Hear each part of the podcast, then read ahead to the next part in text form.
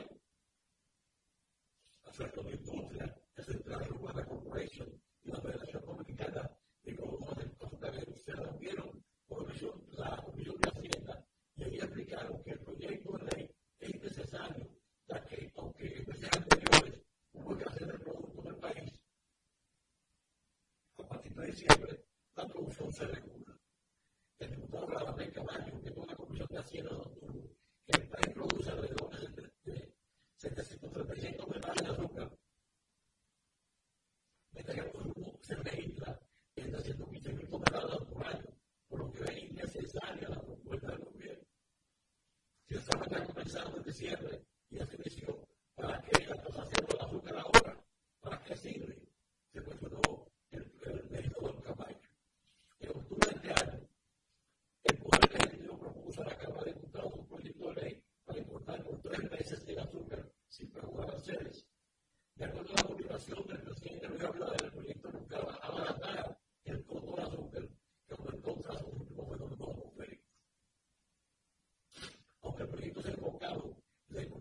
that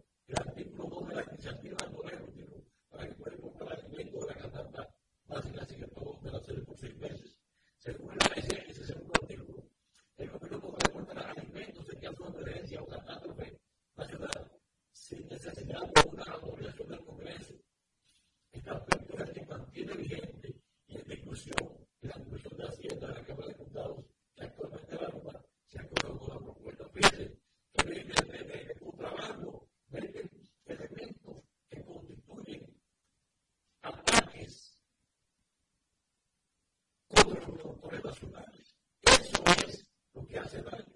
Que la política de la ha sido de proteger las importaciones, pero no de materias primas para los sectores nacionales, sino para reemplazar al producto nacional. A hacer pues una y de.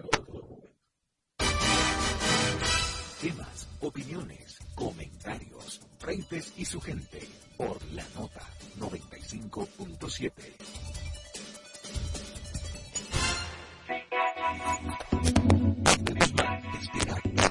con contenido fresco y de interés para ti.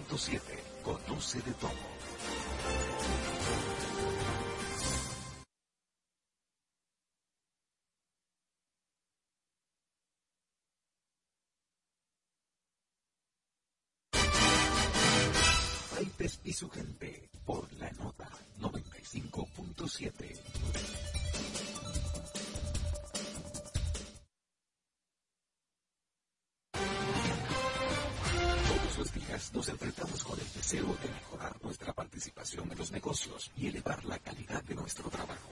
Por eso, Víctor Rosario presenta su consulta de negocios. Saludos a todos los amigos que nos acompañan diariamente en esta consulta de negocios. Y para el día de hoy, eh, el tema que yo quiero compartir con ustedes es eh, un tipo de estudio del mercado que es muy común hacerlo, que son los estudios de posicionamiento y participación de mercado. Y quiero empezar un poco explicando en qué consiste eh, un estudio de posicionamiento y participación de mercado y para qué sirve en la estrategia de las empresas. Estamos mezclando dos variables muy importantes en, las acciones de marketing que hace una empresa. Posicionamiento, que es el lugar que ocupa eh, un producto en el mercado. Muchas veces aquí buscamos medir eh, lo que conocemos como top of mind eh, o, primero en la mente. Eh, ¿Qué pasa? Cuando un consumidor piensa primero en un producto, o importante, no necesariamente es el producto que compra. Muchas veces el primero en la mente es el primero en el carrito de compra. Sin embargo, vemos muy a menudo categorías donde el producto que está primero en la mente, ese que llamamos el que está en el top of mind, no necesariamente es el que más vende. ¿Y por qué es importante la combinación en este estudio? Los estudios de posicionamiento y participación de mercado, lo primero que hacen es medir cuáles son los productos en la categoría que se esté analizando que están primero en la mente. Es decir, si yo estoy haciendo un estudio de bebida gaseosa, de una marca de cerveza, de cualquier categoría, eh, combustible, eh, banco, cuando usted piensa en bebida gaseosa, cuando usted piensa en una institución financiera, ¿cuál es la primera que le llega a la mente?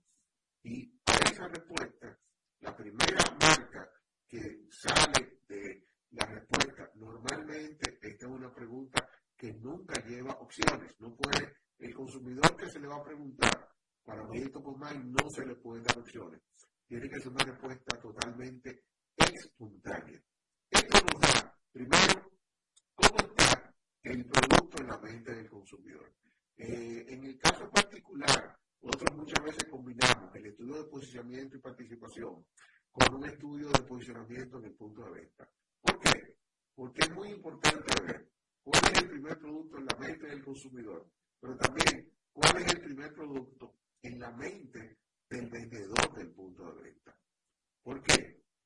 Porque el punto de venta, el vendedor que está detrás de un mostrador, que está en una góndola, ese vendedor tiene una alta incidencia en las marcas que se impulsan en ese negocio. Y ese producto en la mente te ayuda a ti a que el, el vendedor, al piense sea en tu producto, el producto que estás comercializando. Por otro lado, entramos al componente de participación de mercado del producto usado. Aquí, ¿qué vemos aquí? En esta parte. Vemos cuál es el producto que el consumidor está utilizando, está comprando. Y ahí la pregunta que se mide es, ¿producto que usas? Una bebida gaseosa, una, un neumático, cualquier categoría de producto, vemos participación de mercado.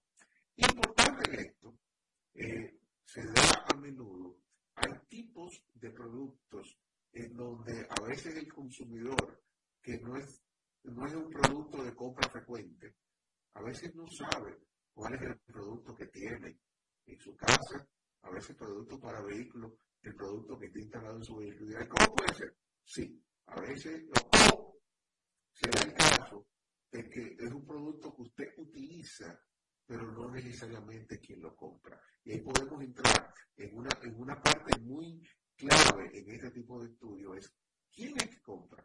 Y puedo poner producto del hogar. Muchas veces eh, la marca de arroz que usted se come en su casa cada vez que cocina el arroz, es muy probable que la conozca la persona que va al supermercado a hacer la compra.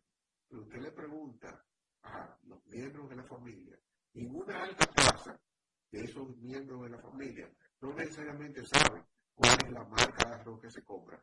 Por eso, en este tipo de estudios, vemos, eh, separamos muchas veces quién es el que conoce o no de un producto, pero quién es la persona que ejecuta la compra. Porque el momento de ejecutar la compra es clave. Saber quién es que tiene la decisión de compra al final, quién la ejecuta, porque a veces no la conocen esto. El, contexto de, de estos estudios, ¿para qué sirven en una empresa? ¿De qué manera nos ayudan en el accionar que ejecutamos en las empresas? Saber cómo está mi producto en la mente del consumidor, saber cómo está mi participación de mercado, cómo está la participación de mercado de los competidores. Y una variable clave en este tipo de estudios, nunca minimice las marcas que tienen una participación de mercado baja. Un producto que está abriendo camino, en el, abriendo un espacio en el mercado, que apenas está marcando un punto de market share, dos puntos de market share, pero usted tiene productos con 15, con 20, con 30 puntos de market share. A veces tendemos a minimizar y a no darle importancia a esos productos de baja participación. En mi experiencia, he visto casos que un producto que en un momento específico solamente te está marcando uno, dos puntos de market share, en el devenir de cuatro, cinco, seis años, tú lo ves crecer a seis, siete, 8 puntos de market share. ¿Por qué? Sencillamente porque los grandes nunca le dieron importancia a ese producto pequeño, ese producto que a veces lo llamamos insignificante porque no es un producto que se vende mucho. Y ese producto va desarrollando una estrategia que poco a poco va ganando mercado. Y ahí es donde los estudios nos ayudan a ir conociendo no solo cómo está mi producto, sino cómo están los productos con los que yo compito y nos dan información, nos dan insight para yo poder actualizar mis estrategias, desarrollar nuevas estrategias que me permitan a mí lograr mis objetivos, tanto de mantener una posición de mercado, crecer en el mercado, el posicionamiento que pueda tener un producto. A veces en estos estudios podemos ver que la connotación que tiene un producto no necesariamente es la que la empresa le interesa. Por eso las empresas deben correr este tipo de estudios, lo recomendable es que este tipo de estudios de posicionamiento y participación se corran al menos una vez al año, una vez cada dos años, porque en ese tiempo pueden cambiar muchas cosas. Las empresas que se cuidan mucho del mercado, que tienen buenas estrategias, corren estos estudios en esa frecuencia anual, cada dos años, para poder conocer cómo está la realidad del mercado y poder accionar de esta manera. Es importante que lo tomen en cuenta y siempre recuerden que los estudios de posicionamiento y participación del mercado son clave para el desarrollo de su estrategia. Con esto terminamos por el día de hoy y seguimos más adelante con otra consulta de negocios. Y su gente por la nota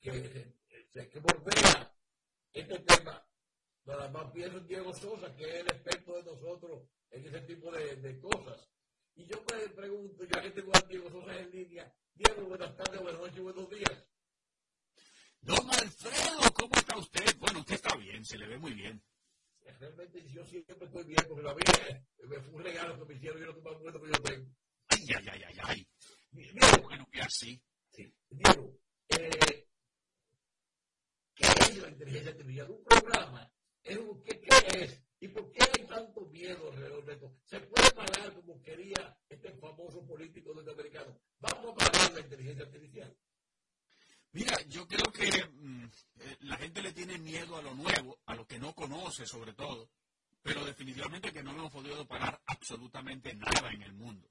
Si usted le hubieran dicho que en el colegio iba a poder utilizar una computadora para hacer tareas, usted hubiera dicho que eso no podía ser.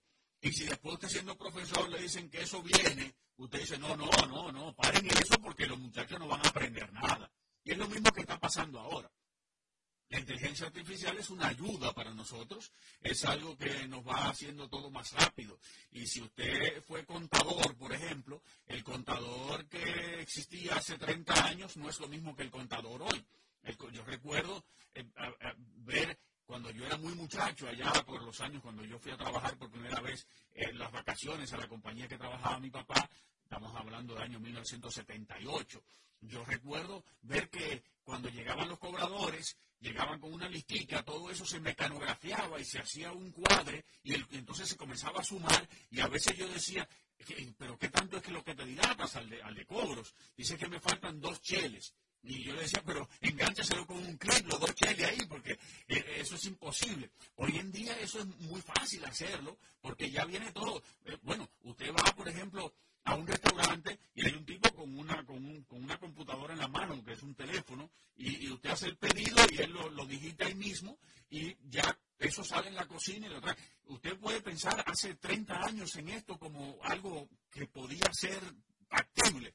Y muchos, muchos podrían decir en ese momento, ven acá, pero si esto, eh, si esto viene, no en este, si es que yo pueda poner que el, mesero pueda poner todo ahí salga en la cocina, ya mi trabajo va a dejar de existir. Y usted lo ve como está la gente en Estados Unidos ahora, la, gente está de huelga en, Hollywood, los actores por un lado y por otro lado los guionistas, porque creen que le van a quitar eh, su, su, trabajo y quieren ganar más y quieren poner...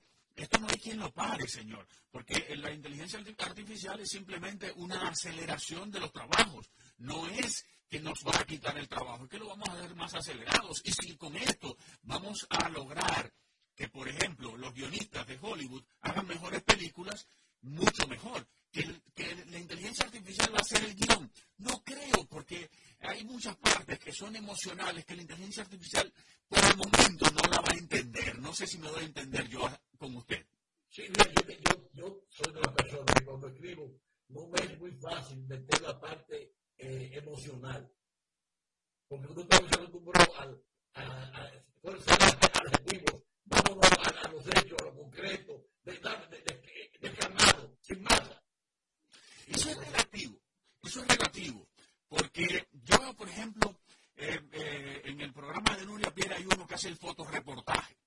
Él da los datos, pero le pone una emoción. La emoción no es sobre lo que ha pasado, sino la emoción es lo que despierta en mí lo que ha pasado. Y eso yo lo veo en sus artículos también. Cuando usted escribe, usted escribe de una manera que son los hechos, pero tiene una parte emocional, porque cuando usted aboga por lo que va a pasar, mira, mira cómo trae usted este, este tema de la inteligencia artificial, si la podemos parar, todo esto tiene una parte emocional y esa parte emocional no lo entiende, no la entiende la máquina todavía. Claro está que la máquina va a ir aprendiendo y eso es lo que se llama inteligencia artificial hoy en día, que ella va a ir aprendiendo que las personas leen más un artículo que otro por tal o cual razón. Y esa razón puede ser ese toque emocional que le da el señor Freites cuando le pone la información y al final le pregunta a la gente algo que lo deja uno pensando. Dice, yo voy a perder mi trabajo. ¿Qué yo tengo que hacer para no perder mi trabajo? Me tengo que poner adelante. ¿Qué yo debo hacer?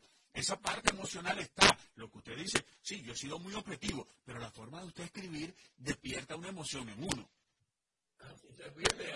Yo, yo, yo no, ya, ya me porque yo me repito esa parte. Pero quiero, eh, realmente, cuando se habla de frenar, que realmente esto se está desarrollando a nivel mundial, con, el, con un nombre o sin nombre.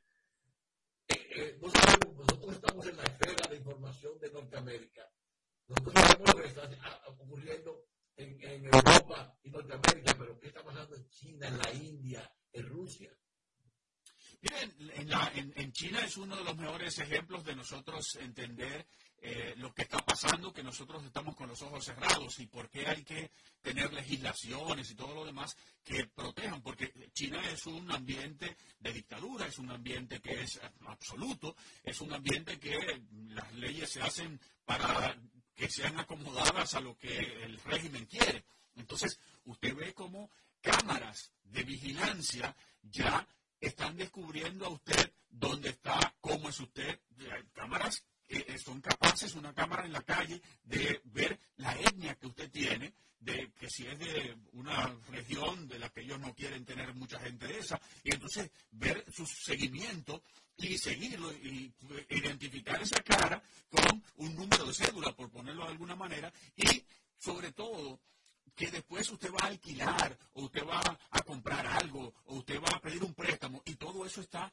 totalmente vinculado sin que ningún humano esté poniendo la información, sino que simplemente se programó para que cuando usted encuentre una persona de esa etnia y que usted la vea que fue a tal o cual sitio, sitio que está categorizado como un sitio que es de alto riesgo o que tal o cual cosa, la máquina le manda una alerta. Todo eso nosotros lo conocemos a menor cuantía. Por ejemplo, eh, estas alertas de, que tenían que aparecer en el banco, en la superintendencia de, bancos, si alguien hace una transacción, etcétera, etcétera. Todo eso, imagínenselo en lo personal. Estamos hablando de que en China hay lugar, hay sistemas de puntuación que hacen que uno tenga una mejor o, mejor o peor reputación. Usted se puede imaginar que el señor Alfredo Freites, por haber escrito en contra del gobierno o a favor del gobierno, va a tener un cierto tipo de puntuación que le va a servir para sacar una tarjeta de crédito, sacar un préstamo, comprar un apartamento, o que le va a no servir o le va a evitar que usted pueda hacer eso porque ese sistema de puntuación está funcionando eh, eh, y funciona hace tiempo. Esto que usted dice, nosotros sabemos mucho de Estados Unidos y sabemos de, Europa porque es bastante abierto lo que se sabe, porque claro está, dentro, detrás de todo esto está todo el problema. Yo tengo que saber exactamente lo que está pasando eh, para, para por detrás y lo que no se ha hablado, que es a lo que le tiene miedo mucha gente cuando, cuando dice, cuando nosotros decimos siempre, lo que se ve es lo que ya ha pasado 25 mil filtros, lo que todavía está cocinándose y que ya muy posiblemente tiene, tiene pruebas y todo lo demás, todavía eso no lo sabemos. Y a eso es que le tenemos que tener un poco de miedo y el miedo nos debe llevar no a paralizarnos, sino a legislar para que esto sea hecho y cuando eh, con, con, con, ética y lo demás y que no esté al libre albedrío de que cualquiera puede utilizar esas cosas para hacer lo que quiera, como ha pasado mucho, por ejemplo, en República Dominicana, que muchos datos se han usado eh, y desusado de una manera sin, ningún tipo de legislación que, pueda protegernos. Por eso tenemos que estar delante desde ahora porque esto anda demasiado rápido. En el mundo ya todo está súper chequeado. En Estados Unidos, eh, más que nada, o sea, lo que pasa es que cuando tú publicitas lo que hace el otro y no se sabe lo tuyo, pero por ejemplo Gran Bretaña tiene hace muchos años, en, en Londres está lleno de cámaras. ¿Y para qué no la cámara? Para saber dónde, cuánta gente bonita y cuánta gente pega. No, es para controlar al ciudadano. Así es, y no, no, no nos vamos a meter en lo, que se en lo que puede ser el servicio secreto de cada país, porque fácilmente caemos nosotros en esos servicios de secreto con un sedazo, que no es lo que nosotros queremos hacer, sino simplemente, no es alertar, sino simplemente saber lo que, lo que está pasando y avisar lo que está pasando. Es cierto lo que usted dice, esos servicios secretos tienen una, una información que nosotros no manejamos y tienen una legislación propia. Por eso en Estados Unidos se saca la ley esta antiterrorismo después del 11 de septiembre, de tal manera que puedan actuar sin la necesidad de estar con un ciudadano normal, que es lo que yo digo que Europa le hace falta por estar protegiendo a todo el mundo. Hay gente que queda demasiado protegida que lo que está es desprotegiendo a los demás. O sea, gente que le va a hacer daño a los demás está protegida por una legislación cuando debería estar la legislación protegiéndonos a la mayoría. Sí, pero la legislación eh, eh algo así que se hicieron los americanos, lo que le dan patente de curso sí. al gobierno norteamericano. Entonces, eh, eh, ellos pueden de su propia mano hacer lo que ellos quieran, o es un país, pero un permiso para hacer lo que les dé la gana fuera de su frontera. Usted sabe que el que tiene el poder y el que tiene el dinero tiene más que los demás. Todos somos iguales, pero hay algunos más iguales que otros. Sí, sí. Pero, los 11, los 6, los 22. El Diego, entonces, eh, cuando hablamos de, de la inteligencia artificial, estamos hablando de un término genérico que habla de todo y no habla de nada, porque aparentemente la inteligencia artificial sirve hasta para hacer té. Hasta para hacer té, para, para usted prender las luces en su casa, eh, para, para, muchísimas cosas. O sea, la inteligencia artificial ha, ha, dado un avance enorme a la medicina, por ejemplo. Entonces no podemos estar en contra de la inteligencia artificial como inteligencia artificial. Se han estado encontrando muchísimos eh, avances contra el eh, para lucha contra el cáncer, para descubrirlo a tiempo, para toda esa información que se puede procesar hoy en día, porque la inteligencia artificial se está trabajando desde hace mucho tiempo, pero no teníamos las capacidades tecnológicas instaladas para poder procesar esa cantidad de información que hoy sí tenemos. Entonces, la inteligencia artificial va a venir a dar eh, soluciones a muchísimas cosas que hemos pasado décadas tratando de encontrarlas. Por eso es importante saber que la inteligencia artificial no hay que tenerle un miedo que nos paralice, sino un miedo que nos lleve a tomar recaudos y a impulsar en los ámbitos que sí nos está ayudando. Diego, se, eh, se han hecho evaluaciones sobre el uso de la tecnología en la educación y me han dicho, yo no, lo he, no, he encontrado la, la fuente, de que hay países sobre todo los Países Bajos donde, de Europa, que no están de acuerdo con, cómo se ha empleado la tecnología para la educación. Yo leí un estudio, eh, creo que fue la semana pasada o antepasada, al respecto. Y el problema ha sido que se ha utilizado la, la, tecnología como parte de la educación y no a usar la, la tecnología para crear. Entonces, es, es como decir, que utilicemos, que hablamos de libros y utilicemos los libros, pero no sepamos, no aprendamos a hacer libros que ayuden a seguir multiplicando. Es utilizar el teléfono inteligente dentro del aula, pero no para, no, no aprendamos a programar un teléfono inteligente, a, a hacer cosas que el teléfono inteligente sea más inteligente, sino simplemente a buscar informaciones y vaciarlas. No es para eso que está la tecnología, no es para estudiar más rápido, para encontrar la misma información que yo encontraba en una enciclopedia y antes yo me pasaba dos horas haciendo la investigación y ahora que me pase diez minutos o tres minutos porque la inteligencia artificial y la tecnología me llevó a pasarme tres minutos, sino que tenemos que cambiar la forma de estudiar porque ya tenemos herramientas diferentes. Además, el mundo en el que usted y yo estudiamos, que fuimos al colegio de la universidad, ya hace tiempo que terminó y el mundo, y, y no hemos no hemos cambiado de acuerdo a esto.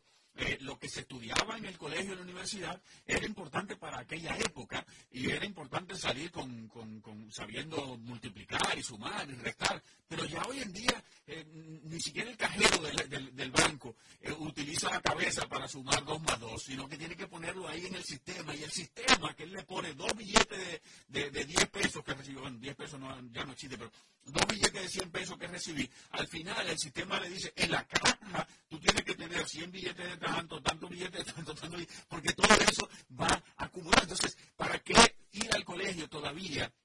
Hacer esas multiplicaciones monstruosas cuando la computadora te la da rápidamente, con un teléfono, una calculadora pequeña te la da rápidamente. La tecnología la estamos utilizando simplemente en el colegio en la universidad, en la educación, para acelerar el proceso de resolución de problemas y no para acelerar el proceso de aprendizaje y de conocimiento. Por eso mucha gente, muchos profesores tienen miedo a la inteligencia artificial porque los muchachos le van a resolver las cosas más rápido. ¿Y qué están pensando los profesores? Muchos profesores que yo he visto están pensando en poner más tarea. Y no es cuestión de poner más tarea, es cuestión de poner las tareas diferentes y evaluar lo que el muchacho en realidad necesita, que es saber encontrar las informaciones. Yo recuerdo eh, estudiando eh, cosas que pasan en los reclutamientos, que hay las preguntas más absurdas que, que preguntan los, que, los reclutadores. Y una de ellas decía que le preguntaron a una chica que cuántas pelotas de tenis cabían en una en un, en un autobús escolar. Eh, y ella dijo, bueno, no tengo idea, pero lo que andan buscando es cómo tú solucionarías el problema. Y cómo lo solucionarías antes del 30 de noviembre del 2022 era de una forma, a partir del 30 de noviembre del 2022 es otra. Porque antes de, de aparecer la, la inteligencia artificial a mano de todos, era, eh, había que buscar información en la internet y ver cómo yo lo calcularía, etcétera. Ahora es preguntarle a ChatGPT para que te diga cómo se calcula y dar esa información. Entonces, es esa mentalidad en la educación que tenemos que tener ahora en día de cómo yo consigo la información, cómo yo voy a la información, porque cuando usted está trabajando, lo que se paga hoy en día mejor es la toma de decisiones, es poder tomar la decisión correcta. Y poder tomar la decisión correcta viene con un proceso enorme de la búsqueda de información, de evaluar la información, de tener la capacidad para tomar esa decisión y tener el coraje muchas veces para tomar la decisión. Y eso es lo que le tenemos que poner a los muchachos. No es la tecnología en sí, sino todo lo que conlleva poder llegar a ese punto que lo que me van a evaluar en una digamos, en un trabajo para pagarme, es es lo que yo tengo que ponerle a los muchachos hoy en día y no que, que utilicen una pantalla, una, una, pantalla electrónica y no sé qué. Y no, nada de eso en realidad es lo que está buscando o nos ha llevado a, a, tener muchachos mejor educados para los trabajos que se están desarrollando hoy, que no son los que se van a desarrollar dentro de 10 años. Parece ser que habrá que reformular la forma en que se hacen las preguntas. Totalmente, totalmente. Y la evaluación, o sea, es que ya... Eh, he insistido aquí hasta, la saciedad. Ya no es cuestión de preguntarle al muchacho eh, que te diga, que te venga y te traiga una, eh, digamos, una, eh, ¿cómo es que se llama? Cuando uno hace una, una un, escrito sobre Napoleón Bonaparte. No, no es eso, es que te evalúe ya si Napoleón Bonaparte tomó una decisión buena o una decisión mala cuando hizo tal o cual cosa. Y, que cuando el muchacho me diga lo más, lo más absurdo que me pueda decir de eso, yo tenga que decir, wow, qué interesante. No, yo no hubiera pensado así, pero tienes un 100 por haber pensado diferente, por haber pensado fuera de la caja, por haber tenido una, una iniciativa propia, por, por, por decidir hacer una cosa diferente. Eso es lo que tenemos que evaluar hoy en día. Y no que me ponga lo mismo que puso alguien en un libro. Eso no vale ya, no vale nada. Es más, nunca lo valió. Diego, qué, forma de, terminar. Diego, muchas gracias, mi hermano. Gracias a ustedes. Recuerden que me pueden seguir por las redes, Diego Sosa Sosa. Estén atentos porque siempre tenemos buenas sorpresas. Nos vemos en la próxima, señor Freites. Hasta luego, Diego Sosa. Sosa. Buenas tardes, buenas noches buenos días. Un abrazo.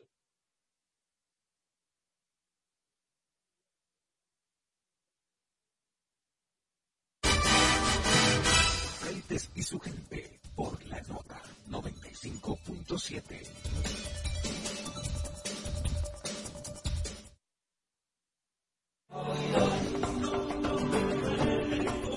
Una república consciente la sociedad está atenta a todo lo que está pasando. Una república crítica. Señores, es que el federalismo no está para aplaudir, está para cuestionar. Una república transformadora. Los cambios sociales se generan en el día a día. La república. Radio para ciudadanía consciente, crítica y transformadora. De lunes a viernes de 4 a 5 de la tarde por la nota 95.7.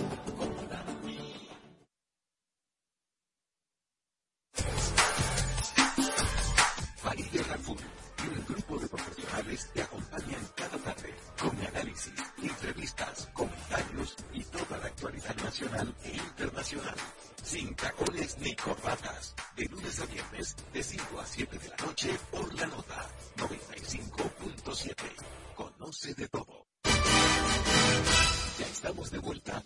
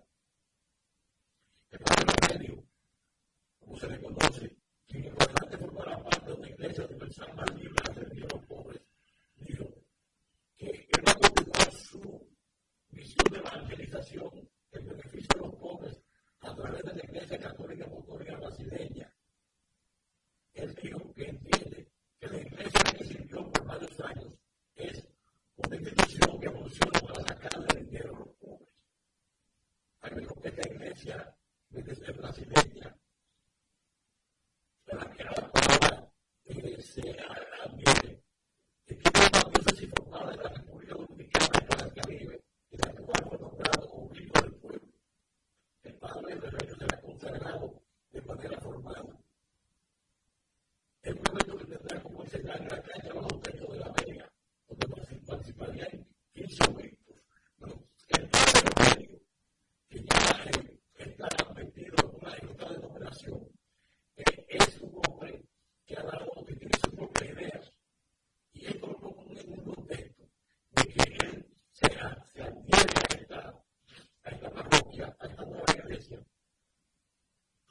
forgiveness.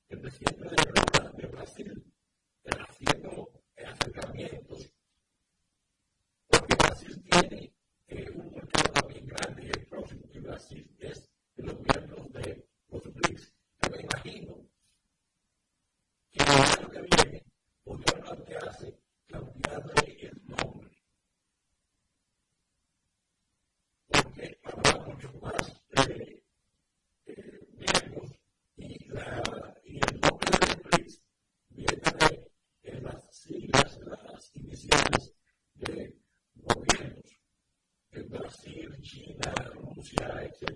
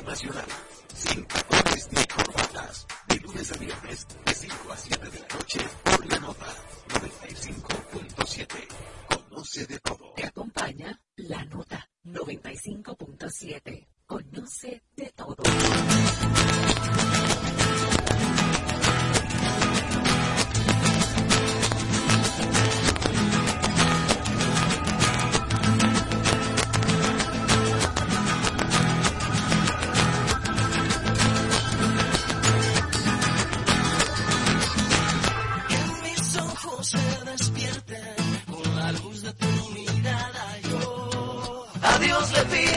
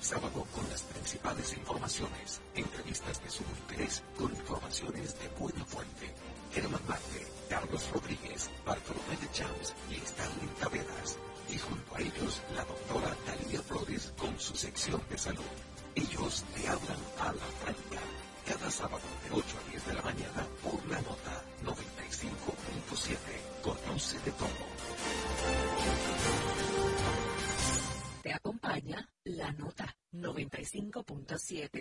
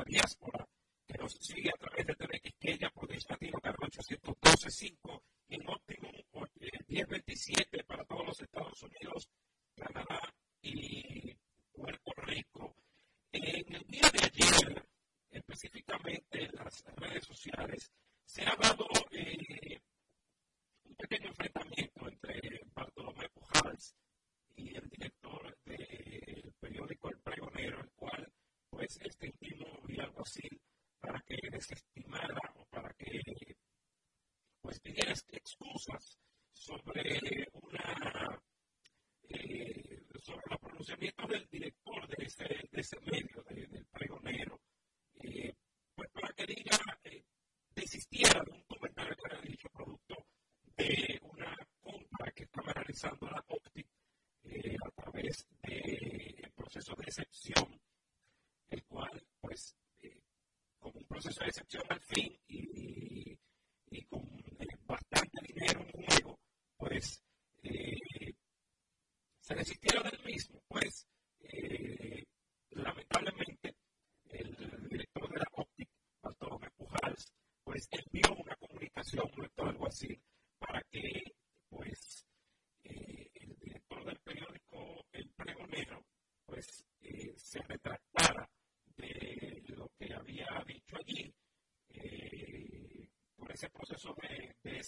O sea, que, que Kelvin Falla, Kelvin Ortiz Falla, se retractara sobre eso que dijo.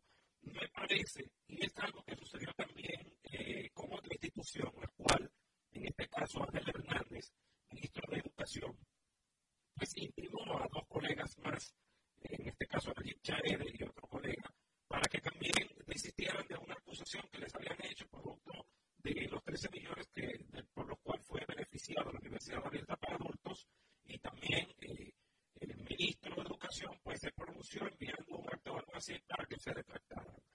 Esto es algo delicado y es algo que espero que los funcionarios no lo utilicen eh, cuando entiendan que están siendo atacados. Si usted entiende que está siendo atacado sin ningún tipo de fundamento,